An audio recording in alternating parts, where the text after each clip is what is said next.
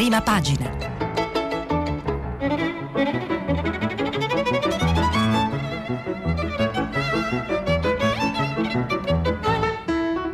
Questa settimana i giornali sono letti e commentati da Federico Fubini, vice direttore del Corriere della Sera. Per intervenire telefonate al numero verde 800 050 333. Sms e WhatsApp anche vocali al numero 335 5634 296.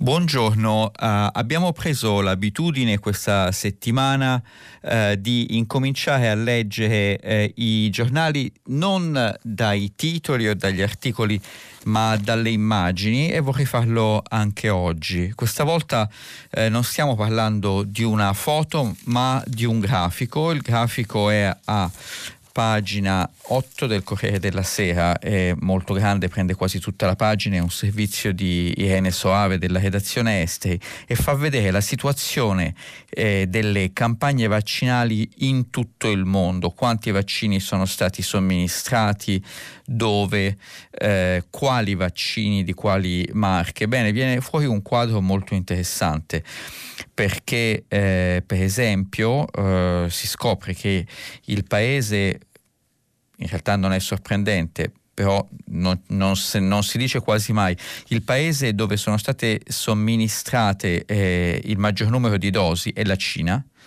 eh, 421 milioni di dosi somministrate, secondo al mondo gli Stati Uniti con 275 milioni di dosi, nell'Unione Europea 202 milioni di dosi, in India 185 milioni.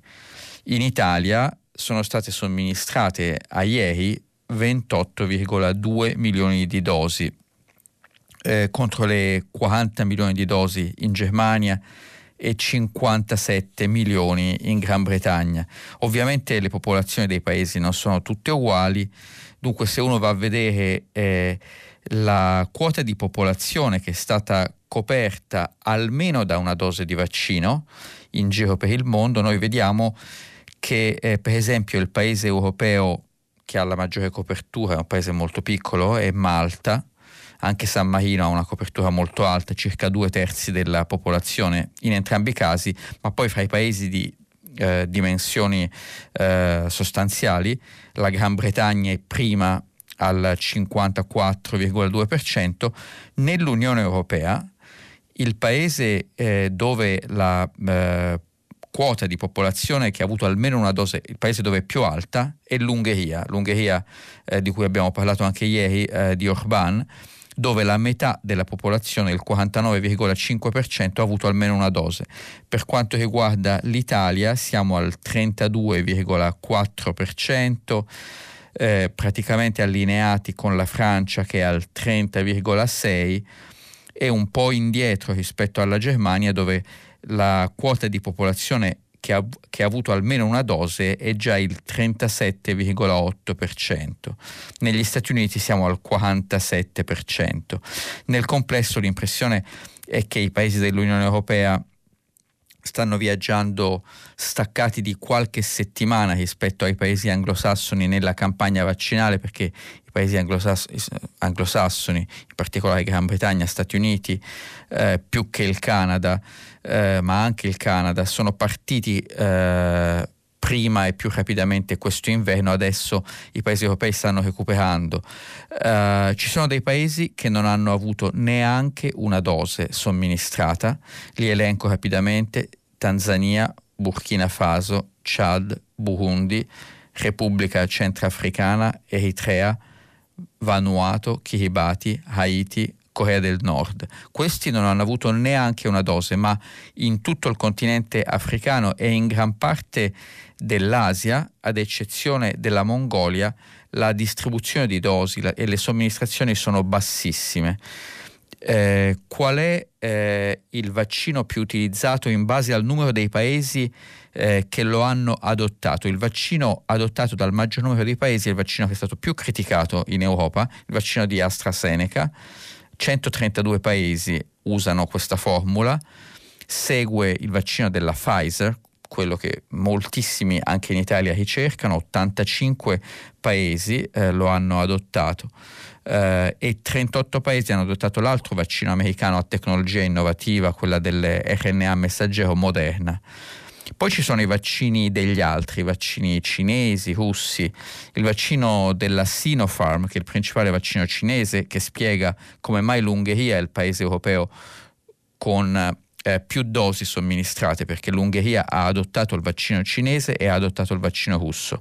Bene, il vaccino cinese Sinopharm è presente in 37 paesi, il vaccino russo Sputnik è presente in 30 paesi, poi c'è un altro vaccino cinese, il Sinovac, che è presente in altri 23 paesi. Insomma, è una situazione in cui eh, si potrebbe dire dimmi quanto sei ricco e ti dirò quanti vaccini hai, perché eh, chiaramente i paesi poveri in via di sviluppo sono fortissimamente indietro e questa è una questione che ci accompagnerà, ho l'impressione a lungo, dicevo ieri che gli specialisti dicono siamo tanto sicuri quanto è sicuro eh, l'ultimo paese al mondo, finché tutti, eh, finché tutti non siamo coperti, nessuno è coperto perché siamo esposti alle varianti.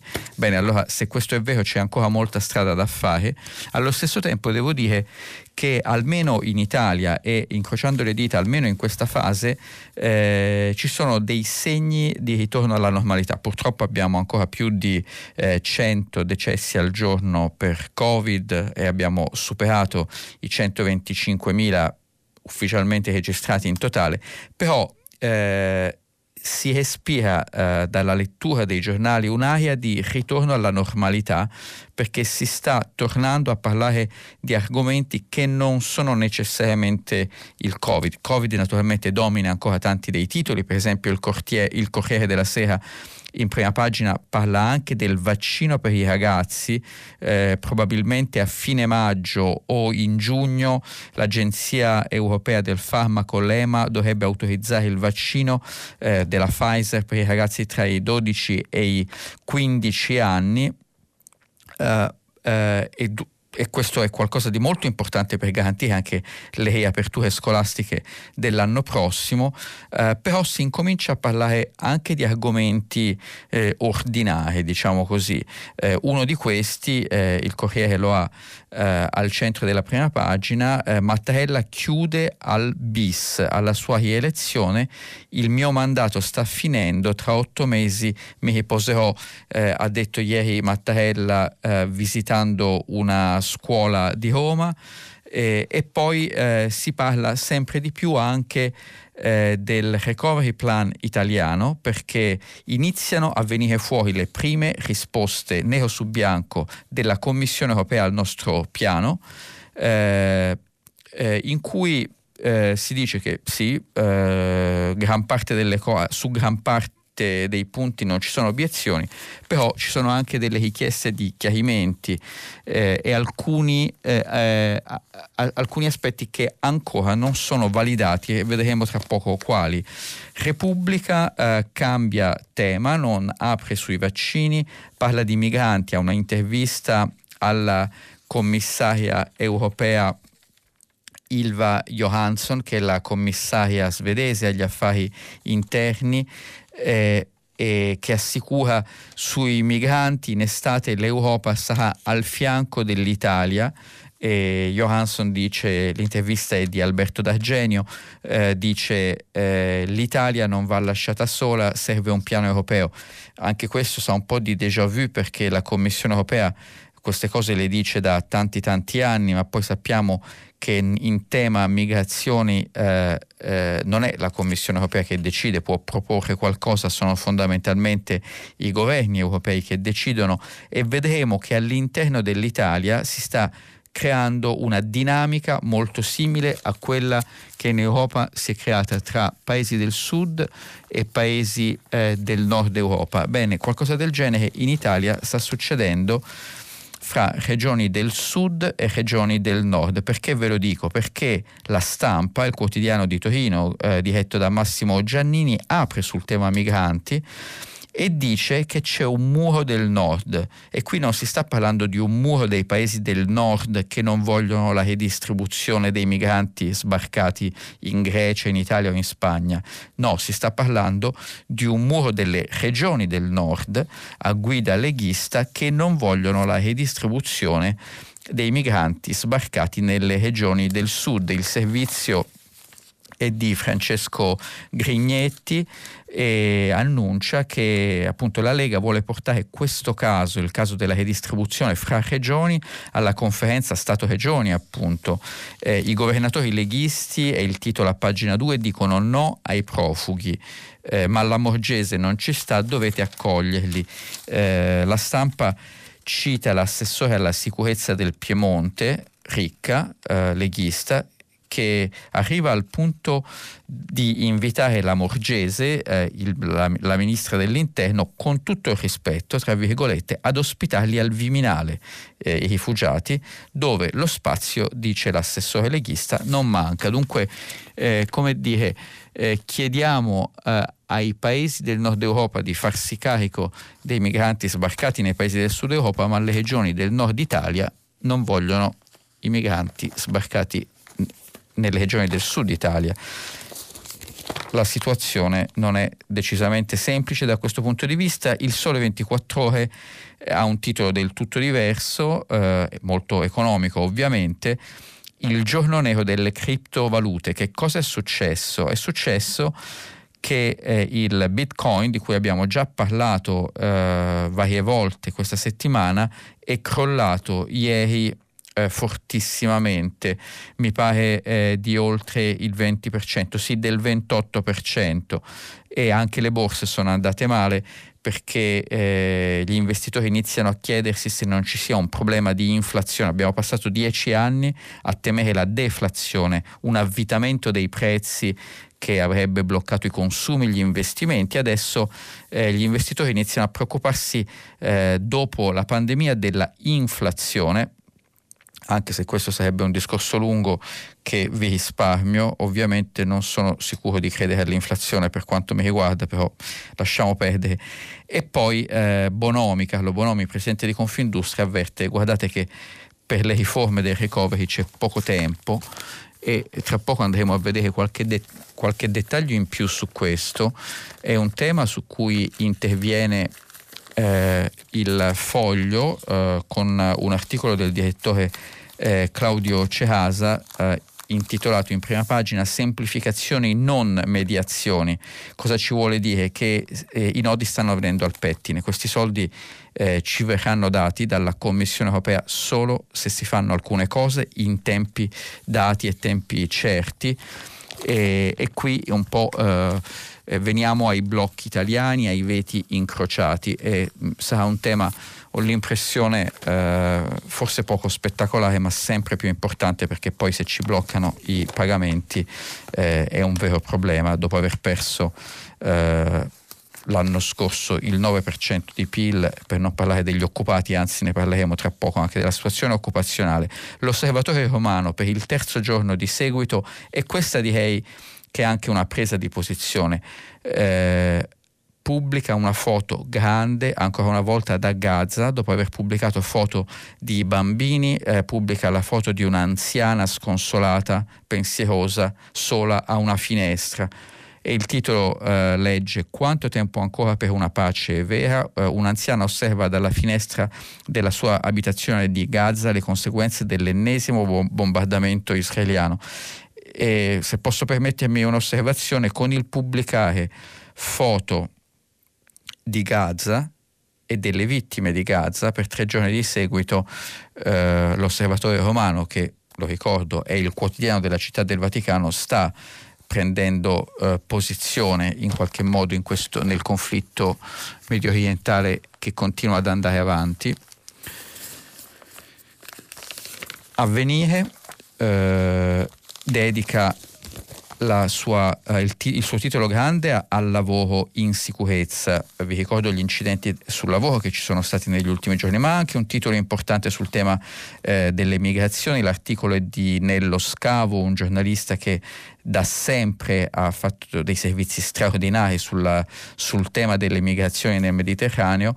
Eh, questa volta è una notizia di giudiziaria perché Carola Hakete, la comandante della Sea Watch, arrestata nel 2019 per resistenza e violenza, è stata assolta. Eh, I giudici hanno stabilito che eh, Carola Hakete aveva il dovere di portare i migranti in un porto sicuro. Eh, non ci sorprenderà che eh, i giornali di destra e di centrodestra danno la stessa notizia con una uh, chiave di lettura opposta. Uh, eh, il giornale apre grande, Carola impunita, vince l'immigrazione selvaggia, i giudici addirittura shock, archiviano l'inchiesta sulla pirata.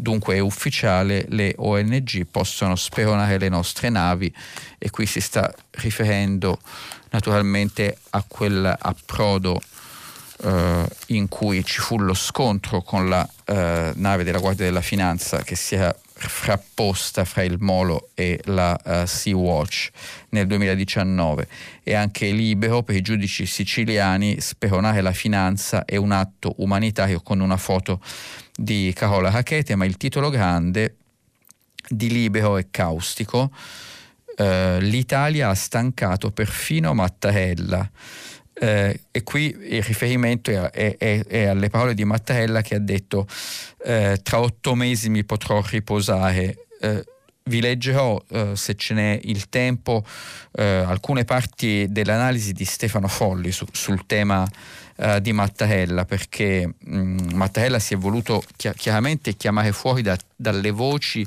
su una sua possibile rielezione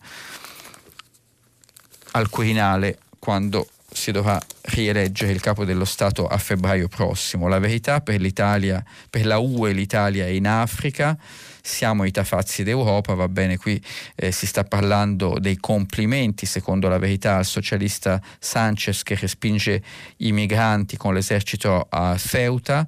Eh, ma lo stesso principio non vale per noi, anzi i paesi amici, eh, così eh, sostiene la verità, lasciano che le loro ONG ci riempiano di clandestini. Insomma, eh, plus, ça, change, si direbbe in francese, eh, stiamo tornando di nuovo a parlare delle stesse cose con lo stesso linguaggio.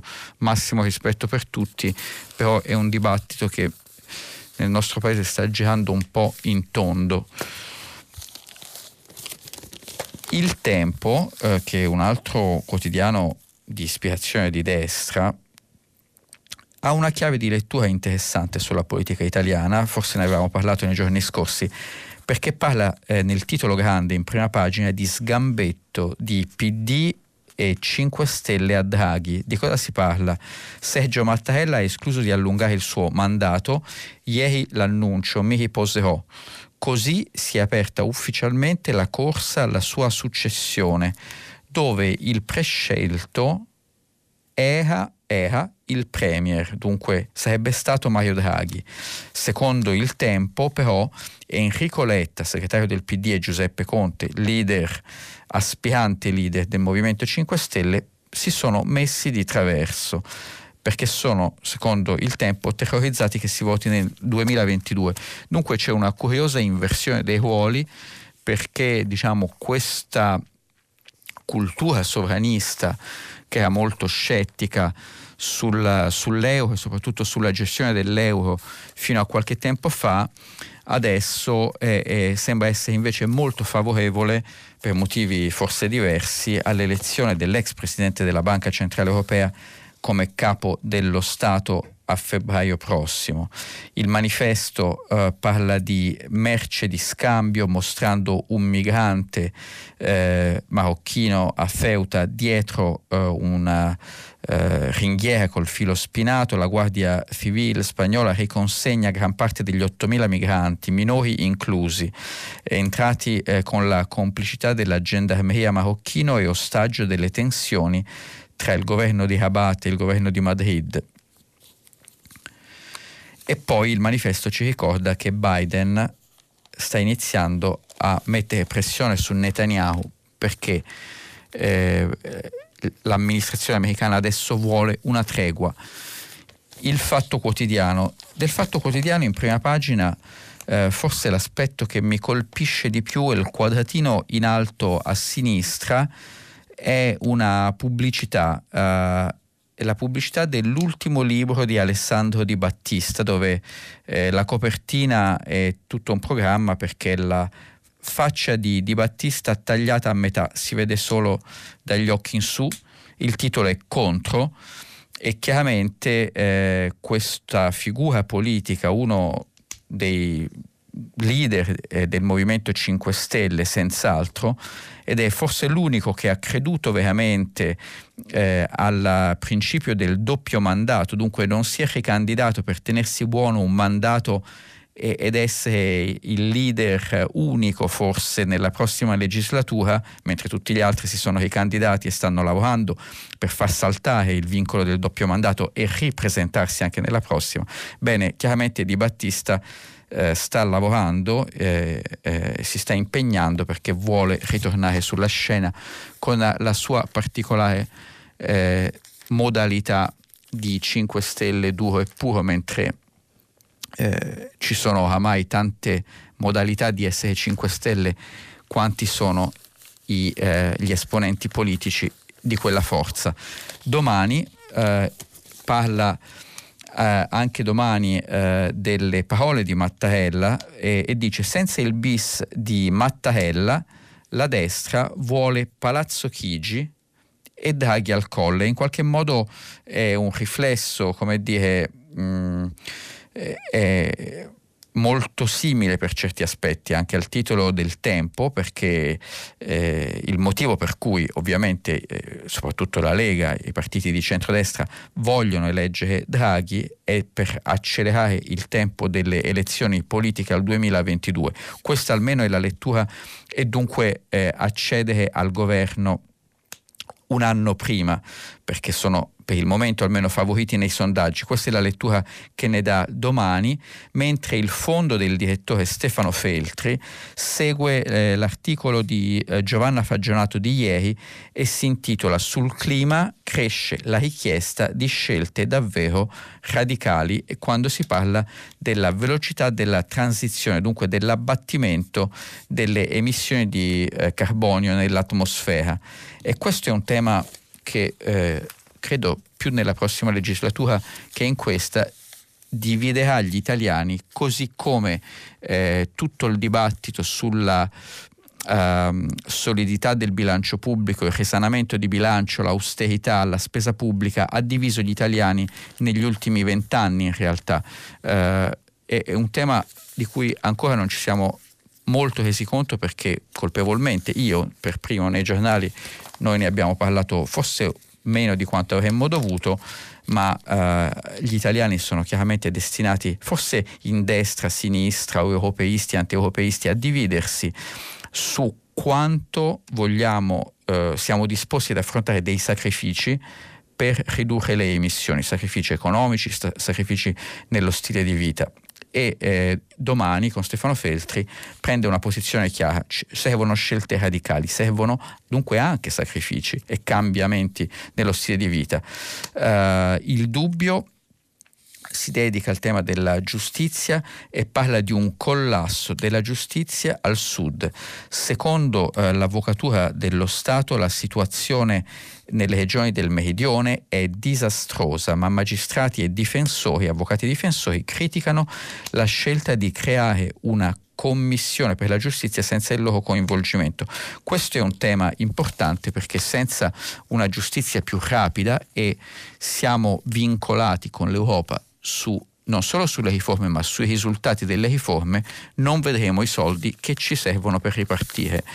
Il riformista, dalla lettura opposta a quella eh, del domani e del tempo, Mattarella scrive con grande eleganza si ricandida al Quirinale. L'articolo è di Claudia Fusani e qui l'interpretazione è che eh, semplicemente il capo dello Stato ha chiesto di non essere messo eh, nel mezzo dei pettegolezzi politici nei prossimi otto mesi, ma questo non vuol dire che eh, sia in grado di rifiutare se eh, a chiedere una rielezione, magari in una situazione di stallo per eh, la nomina del prossimo Presidente del Consiglio, se fossero davvero tutti i partiti.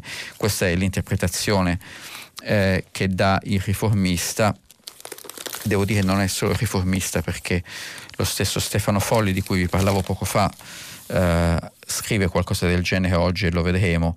Eh, del messaggero scelgo un titolo in particolare. L'Unione Europea ha raddoppiato l'Erasmus, 28 miliardi per eh, i fondi dell'Erasmus, dunque le esperienze all'estero in un altro paese europeo e soprattutto niente limiti di età.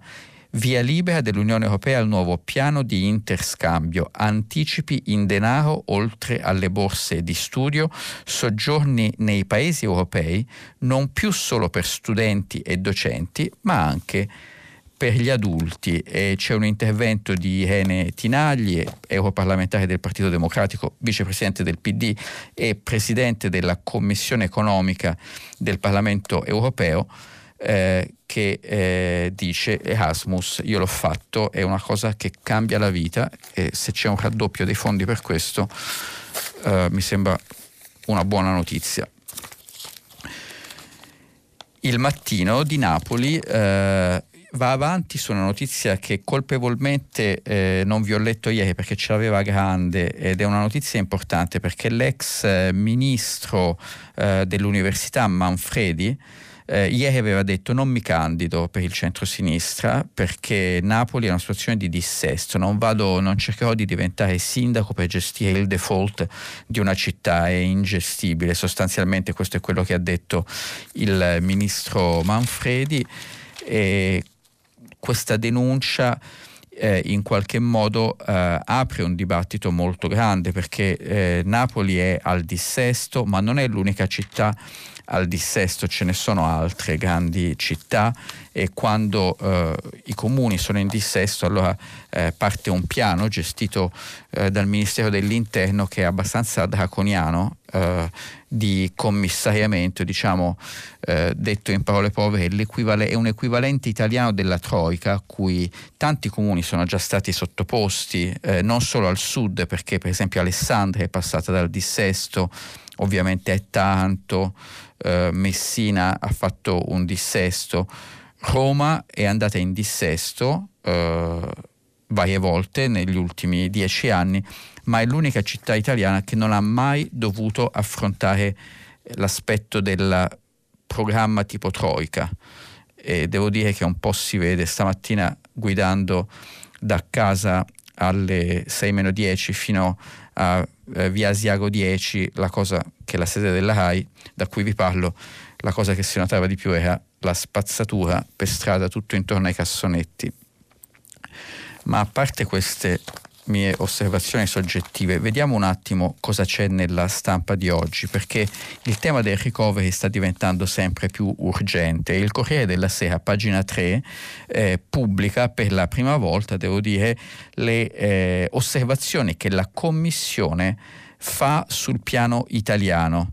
Ci sono tantissime domande e un documento in cui c'è il piano italiano per intero con tutti i dettagli più le osservazioni della Commissione, un documento di 2486 pagine eh, in cui eh, appunto i funzionari della cosiddetta task, task, force che è dedicata solo al piano dell'Italia, dunque a controllare eh, questi denari e queste riforme, eh, ci fanno una serie di eh, osservazioni da cui si capisce che saremo veramente sorvegliati speciali. Beh, lo si capisce eh, secondo l'articolo del Corriere della Sera già da un dettaglio. A pagina 540 di questo documento a un certo punto compare un aggettivo, l'aggettivo è inevitabile e di cosa si sta parlando? Si sta parlando di una spesa di 20.000 euro in materiale di cancelleria, foglie di carta, buste, spillatrici, materiale di ufficio. Eh, che è dovuto per selezionare il nuovo personale degli uffici del processo, nuovo personale per accelerare i, eh, appunto, i, i, procedimenti della giustizia civile e penale. E, E L'Italia si giustifica dicendo beh questi 20.000 euro in più è una spesa inevitabile. Beh, stiamo parlando 20.000 euro su 205 miliardi dello 0,00001% del budget, però anche quello deve essere giustificato. Questo per dare un'idea del livello di dettaglio del controllo e dunque anche di come la strada non solo del governo Draghi ma anche dei governi che verranno dopo è segnata. Lo si vede dalle domande che la Commissione ha mandato eh, per capire eh, come noi gestiremo questi soldi e queste riforme. Per esempio, si chiede è indicato il Ministero guida incaricato del coordinamento e del monitoraggio complessivo? C'è una chiara indicazione che questo organismo abbia un'autorità legale adeguata? Queste sono le domande della Commissione all'Italia. C'è un'indicazione che abbia la capacità amministrativa e poi questo Ministero è responsabile di verificare se il Paese ha effettivamente rispettato le scadenze e gli obiettivi, ne ha la capacità? Sarà responsabile di presentare alla Commissione le richieste di pagamento e poi c'è tutto l'aspetto dei controlli perché chiaramente si capisce dalle domande un grande timore presente a Bruxelles per quanto riguarda il nostro piano, forse non so, anzi senz'altro non solo il nostro, le frodi, il fatto che i soldi vengano spesi male, il fatto che qualcuno si appropri indebitamente dei soldi. Sentite le domande c'è una descrizione delle procedure e delle fonti di dati che questo organismo, dunque questo Ministero eh, in Italia userà per verificare le dichiarazioni di gestione, in particolare sugli obiettivi e le scadenze. E, e c'è un controllo se le azioni siano prive di irregolarità. E poi da un'altra domanda si capisce che la Commissione userà strumenti di intelligenza artificiale per andare a caccia di frodi nel budget italiano. Saranno forniti allo strumento di data mining messo a disposizione dalla Commissione le banche dati per rafforzare i controlli. Insomma, siamo veramente sorvegliati speciali, eh, è un'operazione eh, molto complessa dal punto di vista amministrativo e eh, vengono fuori alcune eh, qua e là, allora, nel complesso è, non è una bocciatura affatto perché su appunto 2000, quasi 2500 pagine di programmi le osservazioni devo dire sono non molto numerose, però ci sono. Per esempio non sono state ancora validate eh, due misure che sono al centro della riforma della giustizia, cioè il rafforzamento dell'ufficio del processo, il mettere a disposizione dei magistrati, dei giudici, degli staff di eh, ricercatori, analisti, eh, che accelerino tutta la parte di istruzione dei casi eh, aperti. E allora questi, questi uffici del processo non sono validati perché la Commissione ha notato che fra le persone da assumere ci sono anche eh, ingegneri edili, geometri, architetti, contabili e statistici. Per una paga lorda, anche questa è specificata al centesimo, di 42.297,47 euro lordi all'anno e la Commissione non capisce perché eh, negli uffici del processo ci siano degli ingegneri edili, dei geometri e degli architetti. Eh, apparentemente l'Italia ha risposto, ha risposto che è necessario averli per l'edilizia carceraria perché se l'edilizia carceraria e dei tribunali non è adeguata anche i tempi dei processi ne risentono eh, vedremo se poi ci sarà un via libera, così come ci sono delle domande sulla natura dei sussidi alle imprese, su perché sono stati dati 300 milioni di euro a un fondo per le start-up che in realtà è già finanziato per un miliardo di euro eh, già in precedenza. Insomma, è incominciato tutto un lavoro molto di fino eh, apparentemente uno dei punti su cui il confronto tra il governo Draghi e la Commissione si era bloccato non è tanto sulle riforme, ma sui tempi dei risultati delle riforme. In buona sostanza, la Commissione voleva che l'Italia si impegnasse eh, trimestre per trimestre a fare delle cose, per esempio sulla giustizia, e a ottenere dei risultati. E adesso noi siamo impegnati, per esempio, a eh, approvare entro la fine di quest'anno la riforma del diritto fallimentare, pubblicandola in Gazzetta Ufficiale, ad abbattere del 65% l'arretrato nelle procedure di giustizia civile entro il 2024, eccetera, eccetera. Non so chi vincerà le elezioni, eh, eh, le prossime elezioni politiche, ma chiunque governerà ha veramente un po' la strada segnata da questo punto di vista.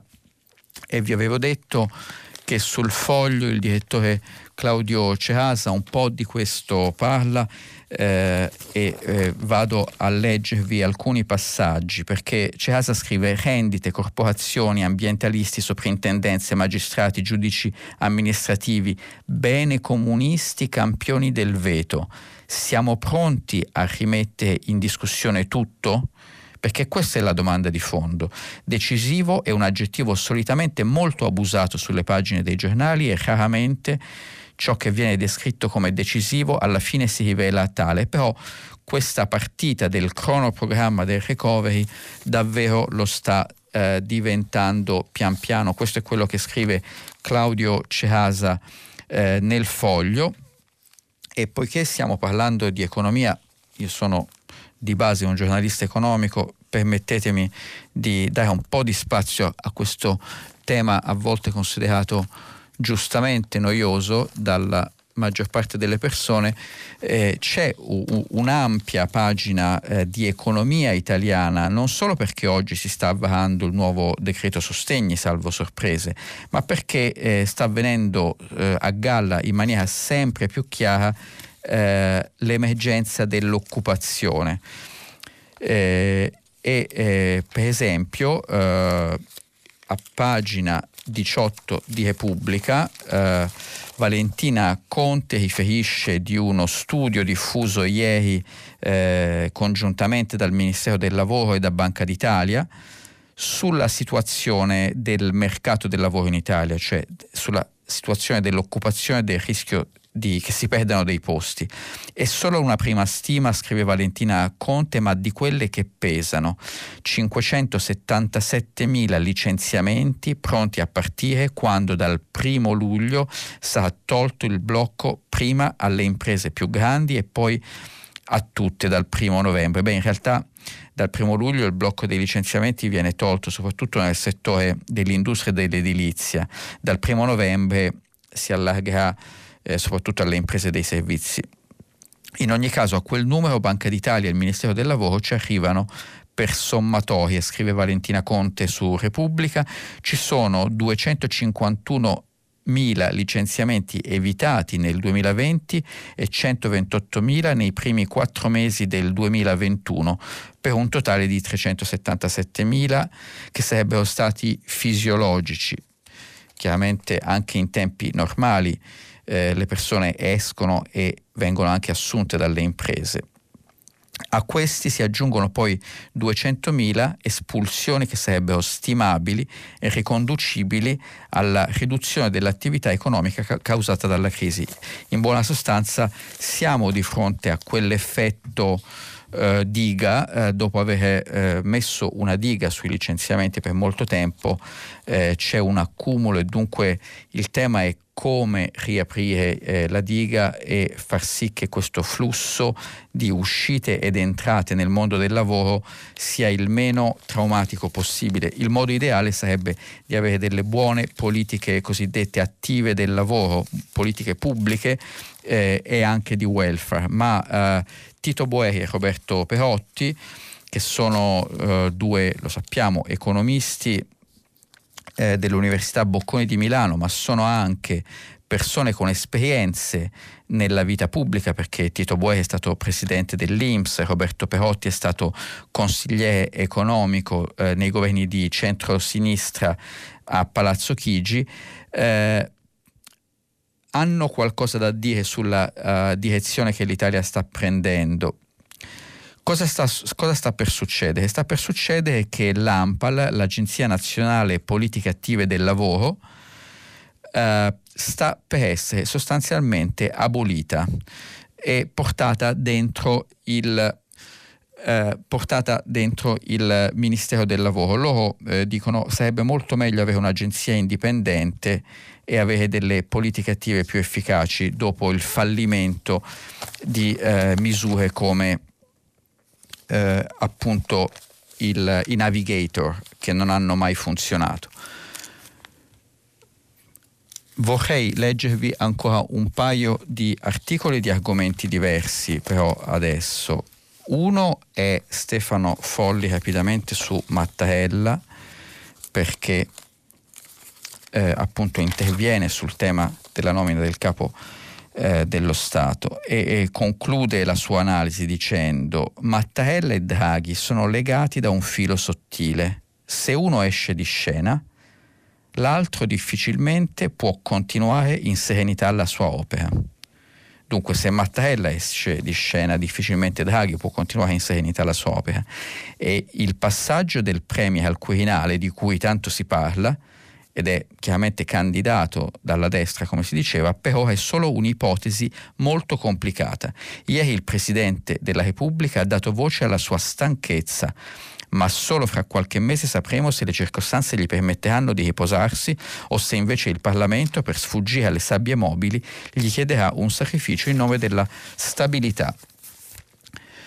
Questo è eh, il tema politico, però vorrei andare adesso un attimo a vedere il quadro internazionale con una bella intervista di Massimo Gaggi sul Corriere della Sera a, Francis Fukuyama, eh, che è un politologo che insegna a Stanford, famoso, ingiustamente famoso per eh, un suo saggio poi divenuto eh, libro The End of History, eh, in cui prevedeva la fine della storia con la vittoria definitiva del modello del capitalismo, delle società liberali all'inizio degli anni 90. In realtà Fukuyama ha detto tante cose più interessanti e più corrette, mm, purtroppo viene un po' inchiodato a questa sua profezia sbagliata, eh, su cui oggi scherza un po'.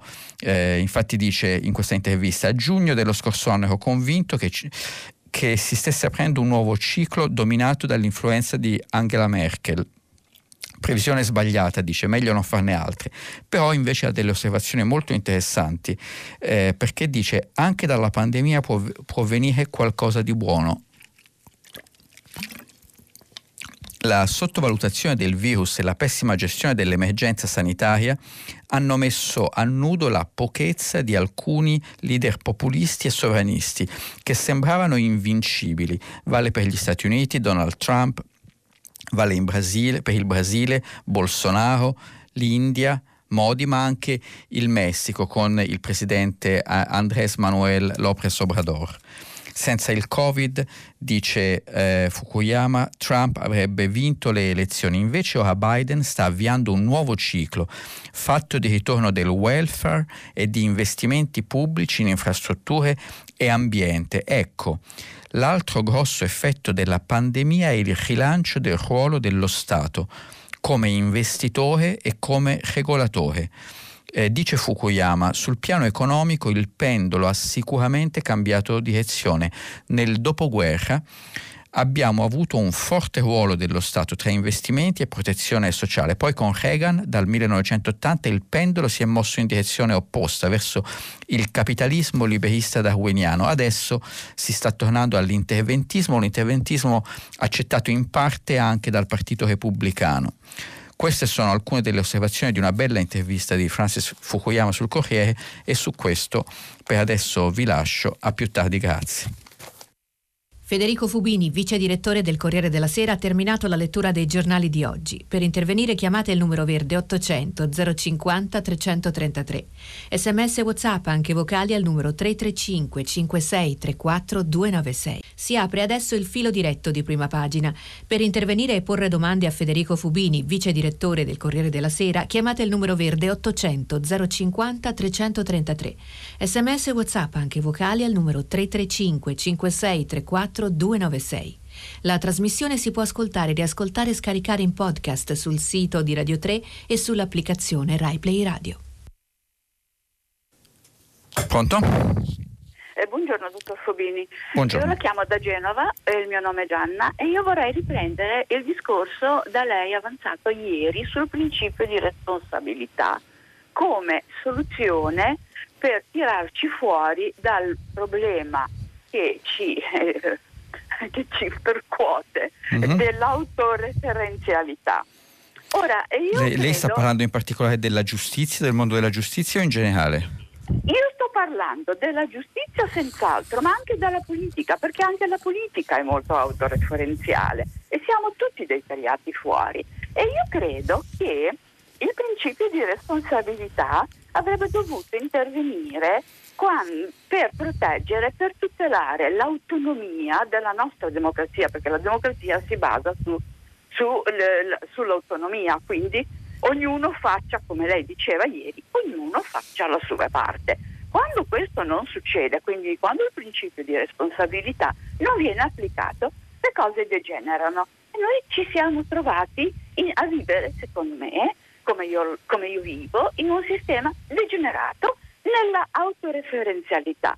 Mi sono chiesta che cosa si può fare a questo punto, visto che il principio di responsabilità che avremmo dovuto usare non è stato usato.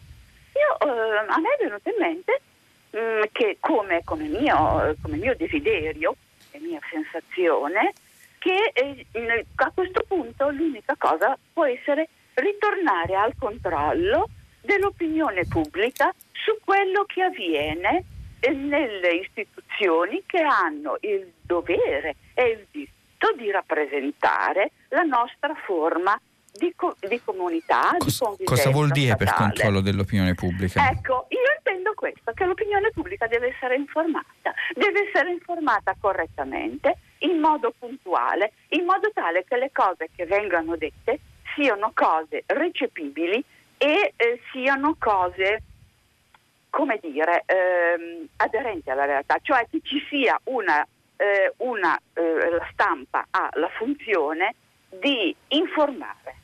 Eh, quindi di rendere disponibibili. Le posso fare eh, una domanda certo. io a lei? Uh, ma, ma, non è quello che stiamo cercando di fare?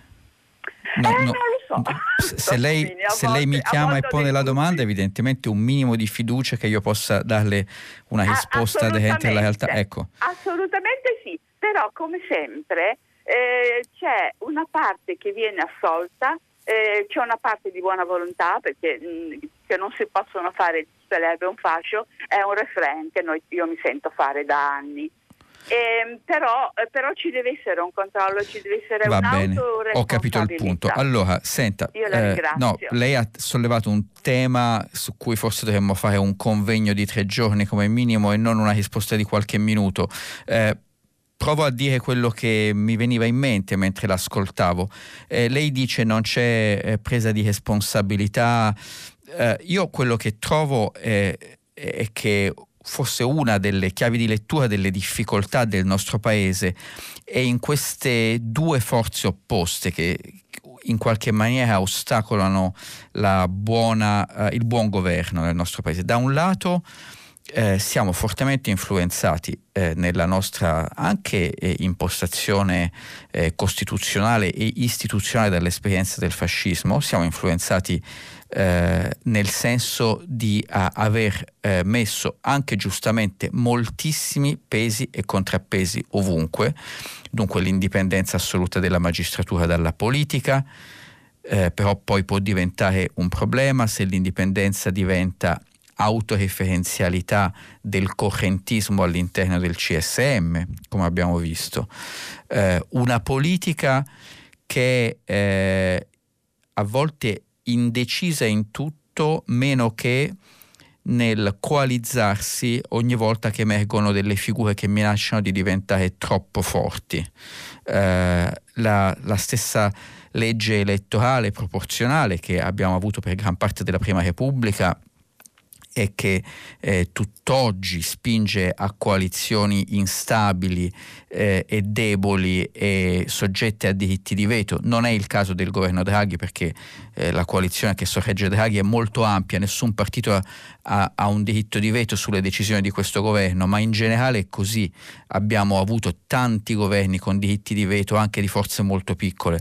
Sono governi deboli, un primo ministro che non ha il potere di licenziare i suoi ministri, che solo un primus inter pares è, eh, come anche descriveva ieri eh, Mattarella in questo intervento, eh, il potere in Italia è distribuito eh, tra tanti organismi e eh, a volte il potere politico è disegnato per essere per definizione debole, proprio perché noi non vogliamo l'autoritarismo. Il tema è trovare un equilibrio fra eh, un potere sicuramente democratico che non rischia slittamenti e un potere che non, che non può, che non può decidere. Questa è una delle grandi frustrazioni e eh, come si capiva eh, fra le righe di quello che lei ha appena detto, c'è una grande frustrazione nella popolazione verso una politica che non riesce a prendere decisioni, che è vittima di tanti diritti di veto. Guardate la discussione, eh, ve ne ho accennato, eh, di questi giorni sul de- cosiddetto decreto semplificazioni. Anche lì eh, Ministero dei Beni Culturali, Ministero della Transizione Ecologica, Ministero della, pubblica, della funzione pubblica, pubblica amministrazione si stanno scontrando perché nessuno vuole rinunciare alle proprie prerogative, però un paese fondato sui diritti di veto è un paese che non funziona, che genera la frustrazione dei cittadini eh, forse una legge elettorale proporzionale eh, aiuterebbe eh, a, a scus- mi scuso, eh, maggioritaria, dunque aiuterebbe a superare questo problema, però poi naturalmente ci sono le forze politiche che dicono no, noi non vogliamo il maggioritario perché magari vincono gli altri e se vincono gli altri la democrazia è a rischio. Questa è una percezione molto diffusa, molto presente nel nostro paese, che c'è sempre il rischio di una deriva antidemocratica. Nelle totali differenze, scusate la sto facendo troppo lunga, tra le figure politiche, ma eh, se voi ci pensate, dove è andato in, crisi Conte? È andato in crisi quando voleva accentrare su di sé il potere esclusivo di gestione del Recovery Fund, fondamentalmente costruendo un nuovo ministero per il Recovery Fund sotto Palazzo Chigi eh, dopodiché quella era chiaramente una forzatura, però la politica si è coalizzata contro di lui quando ha cercato di sommare potere sulla propria figura. Lo stesso è successo a Salvini quando ha chiesto i, i pieni poteri, ma lo stesso è successo a Renzi eh, con il referendum del 2016 e, e, ancora una volta c'era una grande coalizione contro eh, Berlusconi quando Berlusconi era potente. Così come eh, non dimentico mai che, eh, e non sto dando giudizi su nessuno di questi leader, Forattini, il grande vignettista, disegnava Craxi con gli stivaloni di Mussolini. Ogni volta che un politico sembra troppo forte in Italia fa paura. Questo però genera anche paralisi decisionale, la, le, l'eccessiva frammentazione del potere genera p- paralisi decisionale e, e, genera frustrazione. E dunque eh, è un po' un cane che si morde la coda da questo punto di vista. Vediamo se ci sono altre chiamate, pronto? Pronto, buongiorno, sono Armando da Grosseto. Buongiorno. Buongiorno. Quello che, che eh, dico si, si lega in qualche modo a quello che ha appena detto lei. Dunque io ho seguito l'elezione del Presidente della Repubblica da, da Gronchi in avanti, facevo la quinta elementare quando, quando, hanno eletto Gronchi, adesso sono un anziano pensionato e mi ricordo che tutte le volte il nome del, del candidato alla Presidenza della Repubblica era, eh, veniva fuori dopo una lunga discussione, non del candidato, dell'eletto, dopo una lunga discussione, addirittura per, per Giovanni Leone c'erano volute 23 scrutini per arrivare alla nomina, non so nemmeno se questo fosse stato il record. Stavolta sono già dico prima che, che, Draghi diventasse Presidente del Consiglio, già si parlava di lui come Presidente della Repubblica da tempo, cioè è designato da lontano. Mi meraviglia questa cosa, anzi ci si pone il problema dell'interferenza con, con la nomina se deve fare il Presidente della Repubblica oppure deve fare il Presidente del Consiglio, cosa che secondo me Mattarella ha fatto capire dicendolo ben due volte. Già a febbraio aveva detto che che, che, aveva ragione Segni quando diceva che non si può subito fare di nuovo il Presidente della Repubblica. Suona un po' come un scusazio non petita, se poi il paese glielo chiede lui lo, farà. Sì, lei, lei, che, lei, pone, lei, pone, un tema, scusi se la no, interrompo, no, lei te, pone un tema vero, cioè è molto strano che parta una discussione pubblica su questo passaggio delicatissimo con così tanto anticipo. Eh, io non ho mai visto eh, elezioni di Presidente della Repubblica che vengono candidati esplicitamente e posti al, al dibattito pubblico, a maggior ragione se sono Presidente del Consiglio eh, quasi un anno prima, come è successo a, a Draghi no? fin da febbraio-marzo scorso. Eh, ed è molto complicato perché poi questa partita si incrocia con la fretta che ha il centrodestra di andare a votare e col desiderio che ha il centrosinistra di non andare a votare perché loro non si sentono pronti. Tutto questo mi fa pensare che la partita sia molto più aperta ed esposta alle incertezze eh, di quanto non venga descritta fino a questo momento. Io sinceramente non ho la più pallida idea uh, uh, uh, di cosa succederà, ho l'impressione che Folli abbia ragione quando dice che l'elezione di Draghi a Presidente della Repubblica è comunque complicata e ho l'impressione che Draghi sia semmai molto preoccupato da questo calendario fittissimo di interventi che deve fare se vogliamo ricevere i soldi del Recovery Fund, perché quella è la cosa concreta. E che sia Draghi o quello che verrà dopo Draghi, eh, la strada è veramente segnata ed è impegnativa. Eh, poi dopo lo vedremo. Pronto? Sì, pronto? Sì, sì buongiorno. Buongiorno a lei, eh, sono Giovanna e telefono da Roma.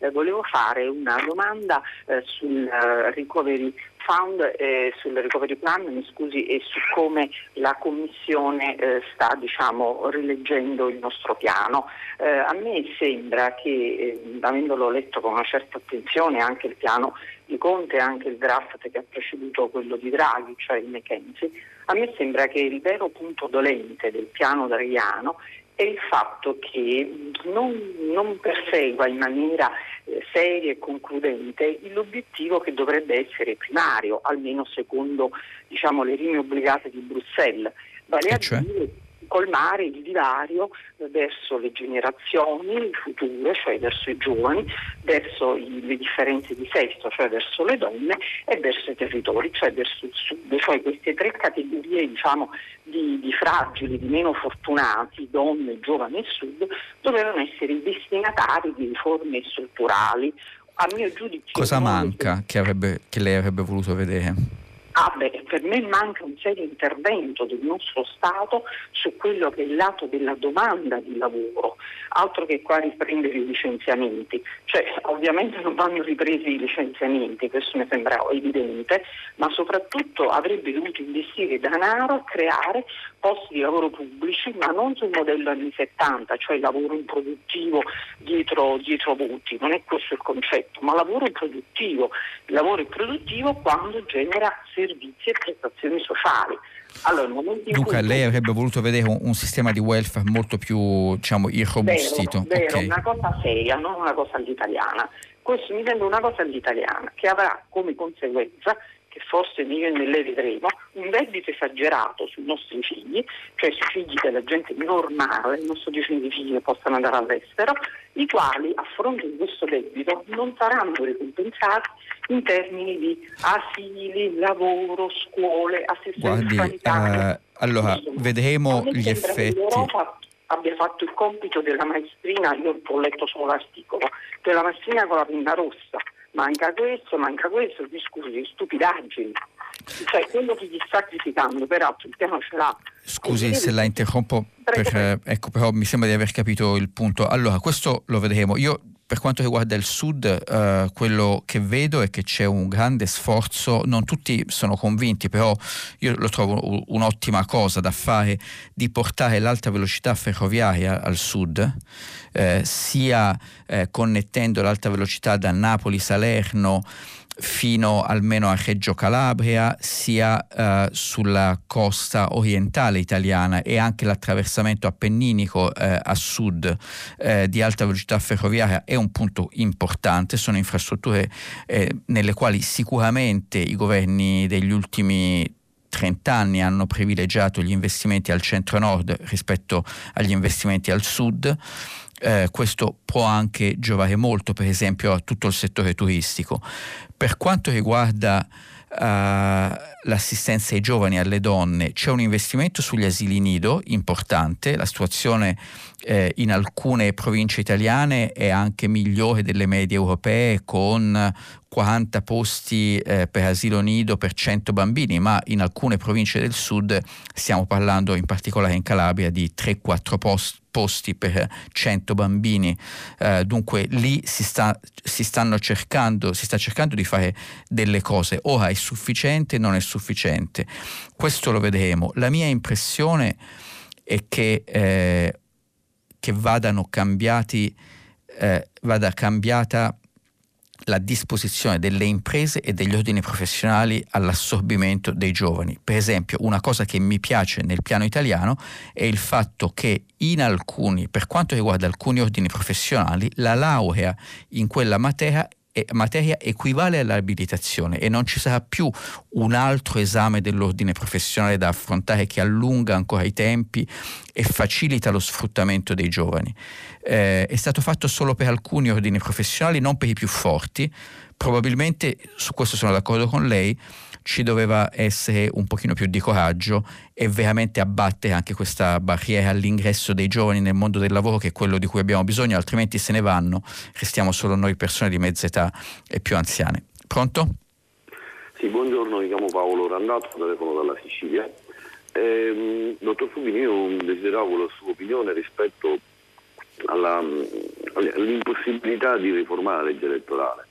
Allora, noi in Italia abbiamo una legge elettorale che è veramente da, da, da mandarini cinesi, cioè veramente la, la, la casta che si autoriproduce. È una legge elettorale in cui non è vero che chi fa politica eh, può diventare parlamentare, è una legge elettorale che ai livelli più bassi eh, ostacola anche la, la, partecipazione politica dei cittadini. Lei mi deve spiegare perché un giovane... Perché di... la ostacola? Perché un giovane di 35 anni che decide di partecipare alla vita politica candidandosi a sindaco nella città del sud passa 5-10 anni della sua vita a combattere realmente contro la mafia e contro la malamministrazione, metti una firma e finisci in galera e, e sbaglia a mettere una firma. Posso chiederle dove, dove, abita? Io sono siciliano. Sono siciliano. Ma dove? È a Siracusa. Mm-hmm. Eh, dopodiché, mh, dopodiché eh, diventerai parlamentare soltanto se un capo area, capo fila, capo portato. Ho, ho capito il punto. Scusi, la interrompo sì, così certo, riusciamo, certo. però credo di aver capito sì, il punto che lei vuole dire. Qua, questa cosa impedisce anche, una volta dentro il Parlamento, le faccio esempio il, il grande dibattito dei 5 Stelle sul doppio mandato, con una banalissima legge elettorale a preferenze, si, si, si morirebbe esatto, solo. esatto.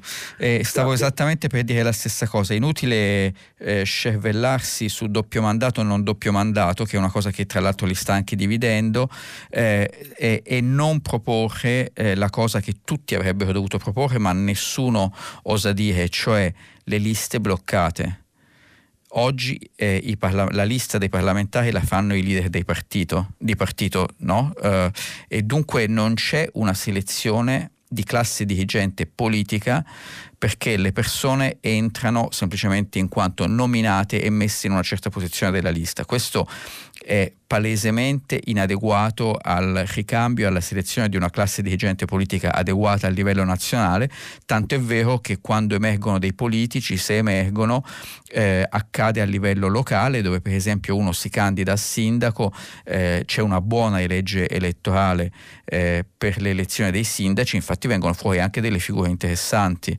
eh, da lì o dalle regioni ma non dal Parlamento, perché questa legge elettorale è fatta dalle burocrazie dai leader di partito a proprio uso eh, per controllare meglio eh, i partiti e le strutture di partito. Allora, io dico una cosa, eh, non sono uno specialista di leggi, eletto, di leggi elettorali, ma ci sono eh, paesi eh, anche in Europa nei quali quando si la, cambia la legge elettorale la convenzione è che la legge elettorale nuova non è in vigore dalle prossime elezioni, ma da quelle dopo. Perché? Perché in questo modo si rimuove l'incentivo dei partiti a cambiare la legge non per eh, creare il sistema migliore possibile, ma per creare il sistema nel quale loro possono avvantaggiarsi il più possibile o avere meno danni possibili. Quello che vediamo noi oggi in Italia invece è questo conflitto di interessi eh, dei leader di partito che pensano alle, alle leggi elettorali non in vista di far funzionare il sistema, ma di avere il miglior risultato possibile alle prossime elezioni. Finché questo dura, eh, credo che continueremo a avere i problemi di cui lei parla. Pronto? Sì, buongiorno, sono Francesco, chiamo da Bologna. La mia domanda è semplice, lei prima eh, leggendo i giornali ha detto che non credeva nell'inflazione, io volevo sapere perché.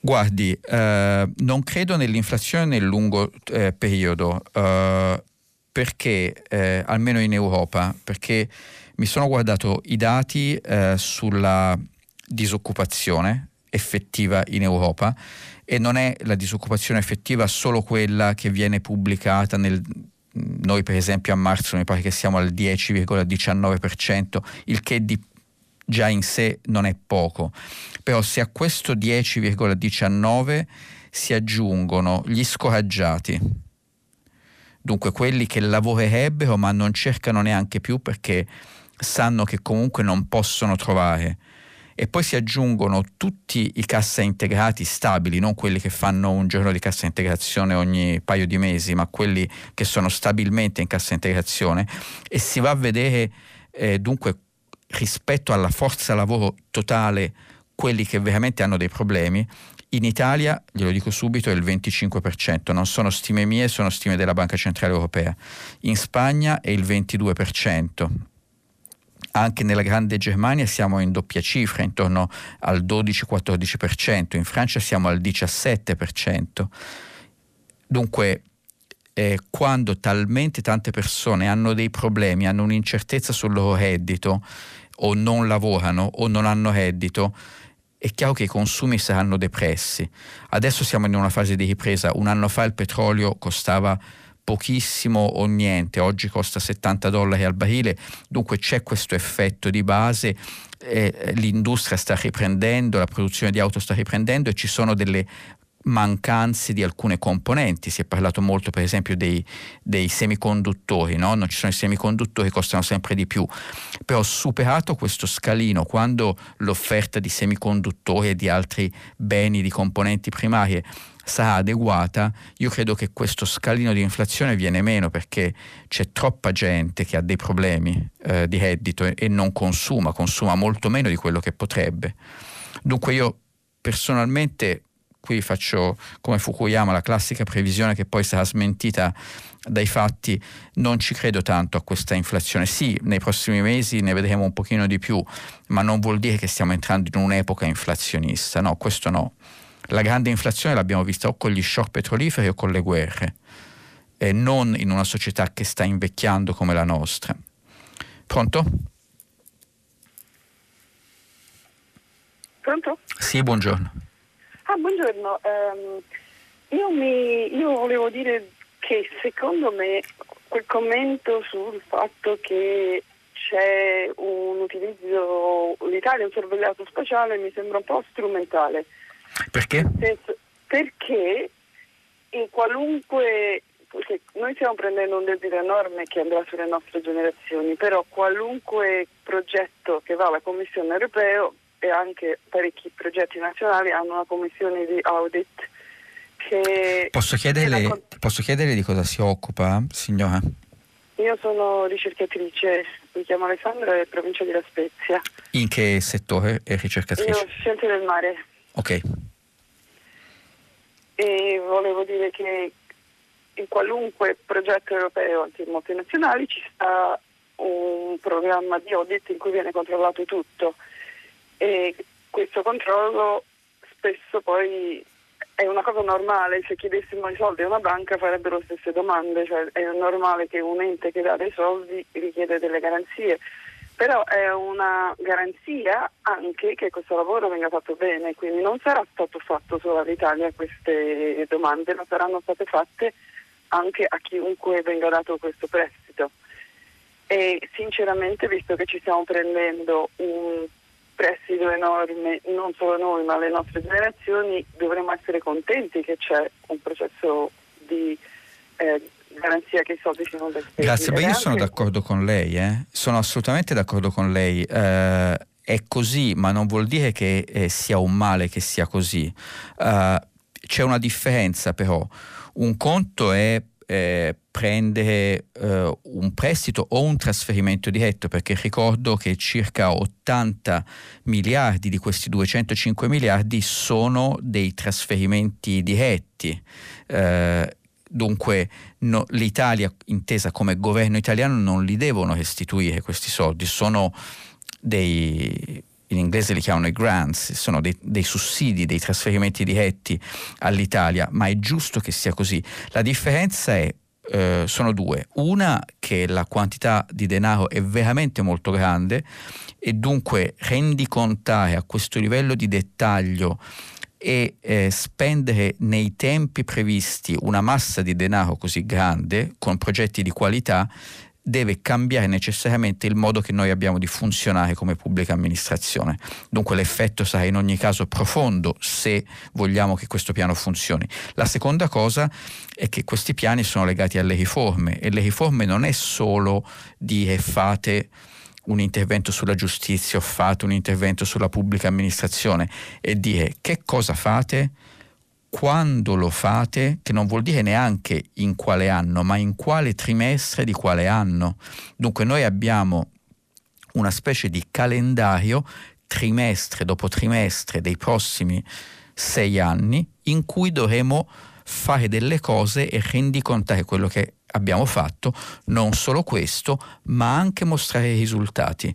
Per esempio, se si dice dobbiamo abbattere l'esempio di prima, del 65% la, l'arretrato delle cause civili entro il quarto trimestre del 2024 e poi non succede, ci viene chiesto perché non è successo, cosa è andato male, e poiché ogni sei mesi viene deciso un esborso, non è neanche solo la Commissione europea che decide allora non vi paghiamo, ci sono gli altri 26 paesi che possono dire l'Italia non sta facendo quello a cui si era impegnata oppure Malta non sta facendo quello a cui si era impegnata.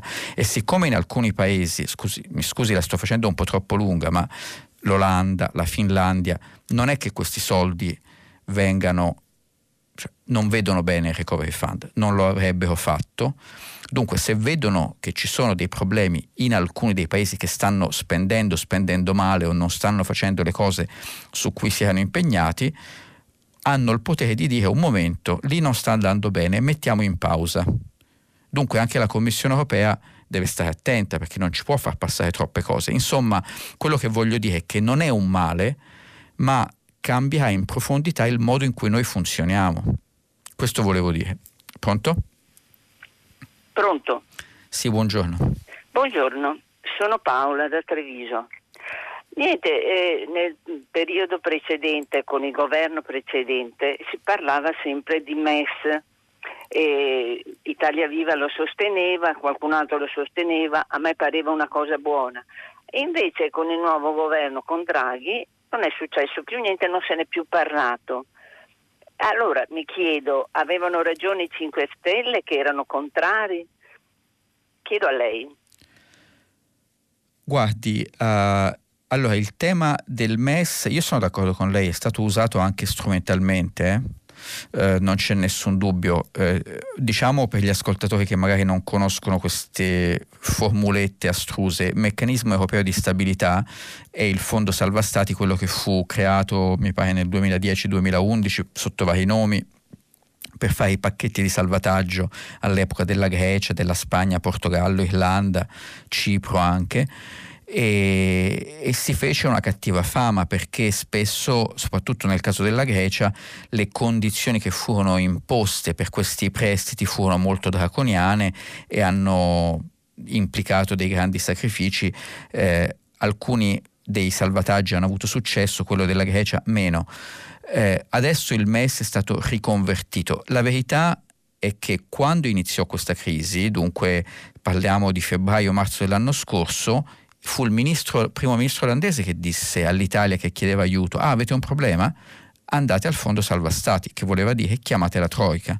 così vi mettiamo sotto quel, commissariamento. Di lì partì il dibattito sul MES e fu in qualche modo girato per farlo arrivare dove è arrivato, cioè solo per prestiti sanitari e senza condizioni. Poi dopo la verità è che quell'argomento lì fu superato perché eh, sono arrivati gli interventi della BCE ed è arrivato il Recovery Fund. Dunque, in qualche maniera, eh, quella fase de troica è stata prima girata nella sua finalità e poi superata. In Italia è stata usata un po' strumentalmente. Noi possiamo finanziare la sanità con le emissioni di debito pubblico che tutto sommato costa ancora molto poco. Questo sono abbastanza d'accordo con lei. Pronto? Pronto? Sì. Eh, buongiorno. buongiorno dottor Fubini, sono Raffaele e chiamo da Trieste. Buongiorno. Ben, bentornato a prima pagina e complimenti per come conduce la trasmissione. Grazie. Volevo dire questo, dopo l'insediamento del governo Draghi c'è ancora qualcuno che pensa che nulla è cambiato rispetto alla gestione precedente. Cosa vuole dire? A me sembra invece che sia cambiato molto e come dire, a dimostrarlo basterebbe citare per esempio il valore delle persone messe a capo eh, di alcuni ministeri chiari, importanti. Per Poi esempio? c'è la determinazione a chi sta pensando? l'emergenza pandemica, l'accelerazione impressa diciamo, al piano vaccinale. E che dire poi della quantità di risorse destinate al rilancio?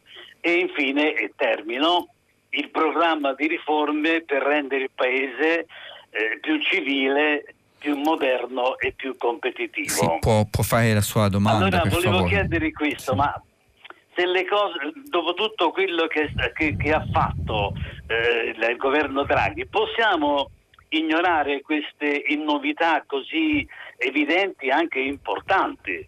D'altra parte è lì da due mesi e mezzo appena. Cosa ne pensa, dottor Fuvini? Guardi, ne, ne penso che eh, eh, Draghi sta facendo tutto il possibile eh, nella condizione data, che è una condizione di emergenza, eh, penso che sarebbe sbagliato eh, dire come si sente qua e là nelle conversazioni politiche che in realtà Draghi oramai quello che doveva fare lo ha fatto perché ha avviato la campagna vaccinale, vediamo come dire la luce in fondo al tunnel della pandemia, eh, il recovery plan l'ha fatto e in fondo la, la funzione del suo governo è venuta meno. Eh, questa impressione serpeggia molto nel mondo politico, ma è una lettura molto superficiale delle cose perché aver scritto quelle 2486 pagine non vuol dire avere neanche iniziato ad attuare niente di quelle 2486 pagine.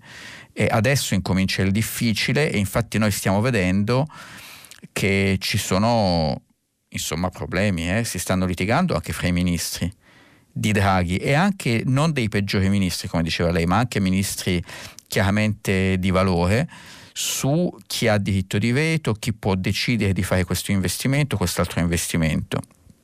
E, e, si stanno litigando in una maggioranza dove nessun partito ha diritto di veto. Questo mi preoccupa perché, eh, come diciamo, sto cercando di dire da stamattina, eh, la nostra unica speranza è di spendere bene questi 200 miliardi, ma se non cambiamo completamente il nostro sistema decisionale non lo potremo fare. Se, no, cioè, se torniamo alla crescita dello 0, che avevamo prima della pandemia, dopo il primo rimbalzino che forse avremo quest'anno, con il 160% di debito non ce la faremo. Abbiamo veramente bisogno di un governo che funzioni eh, con continuità.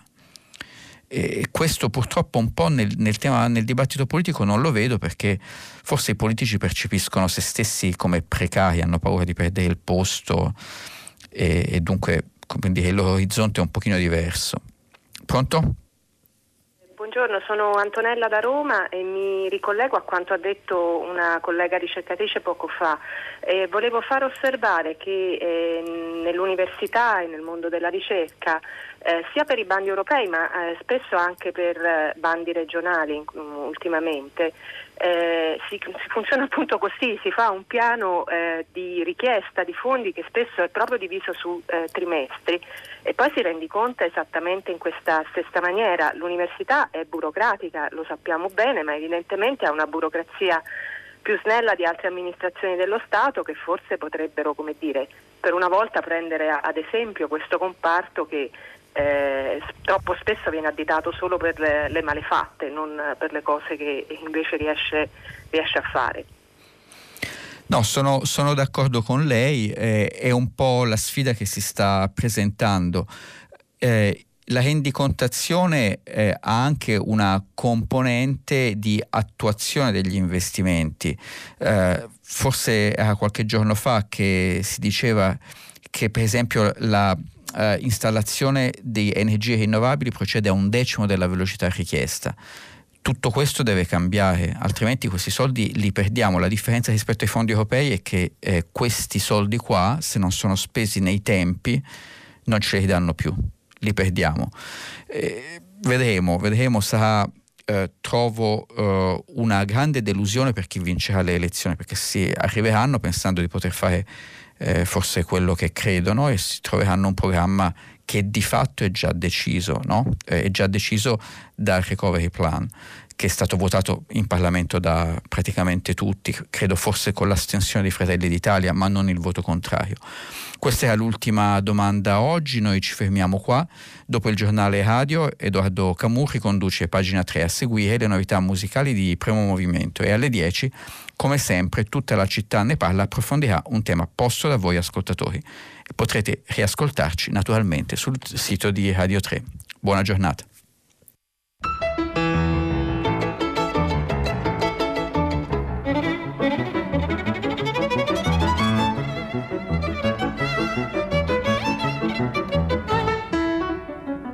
Federico Fubini, vice direttore del Corriere della Sera, ha letto e commentato i giornali di oggi. Prima pagina un programma a cura di Cristiana Castellotti, in redazione Maria Chiara Beranec, Natascia Cerqueti, Manuel De Lucia, Cettina Flaccavento, Giulia Nucci. Posta elettronica, prima pagina chiocciolarai.it. La trasmissione si può ascoltare, riascoltare e scaricare in podcast sul sito di Radio 3 e sull'applicazione RaiPlay Radio.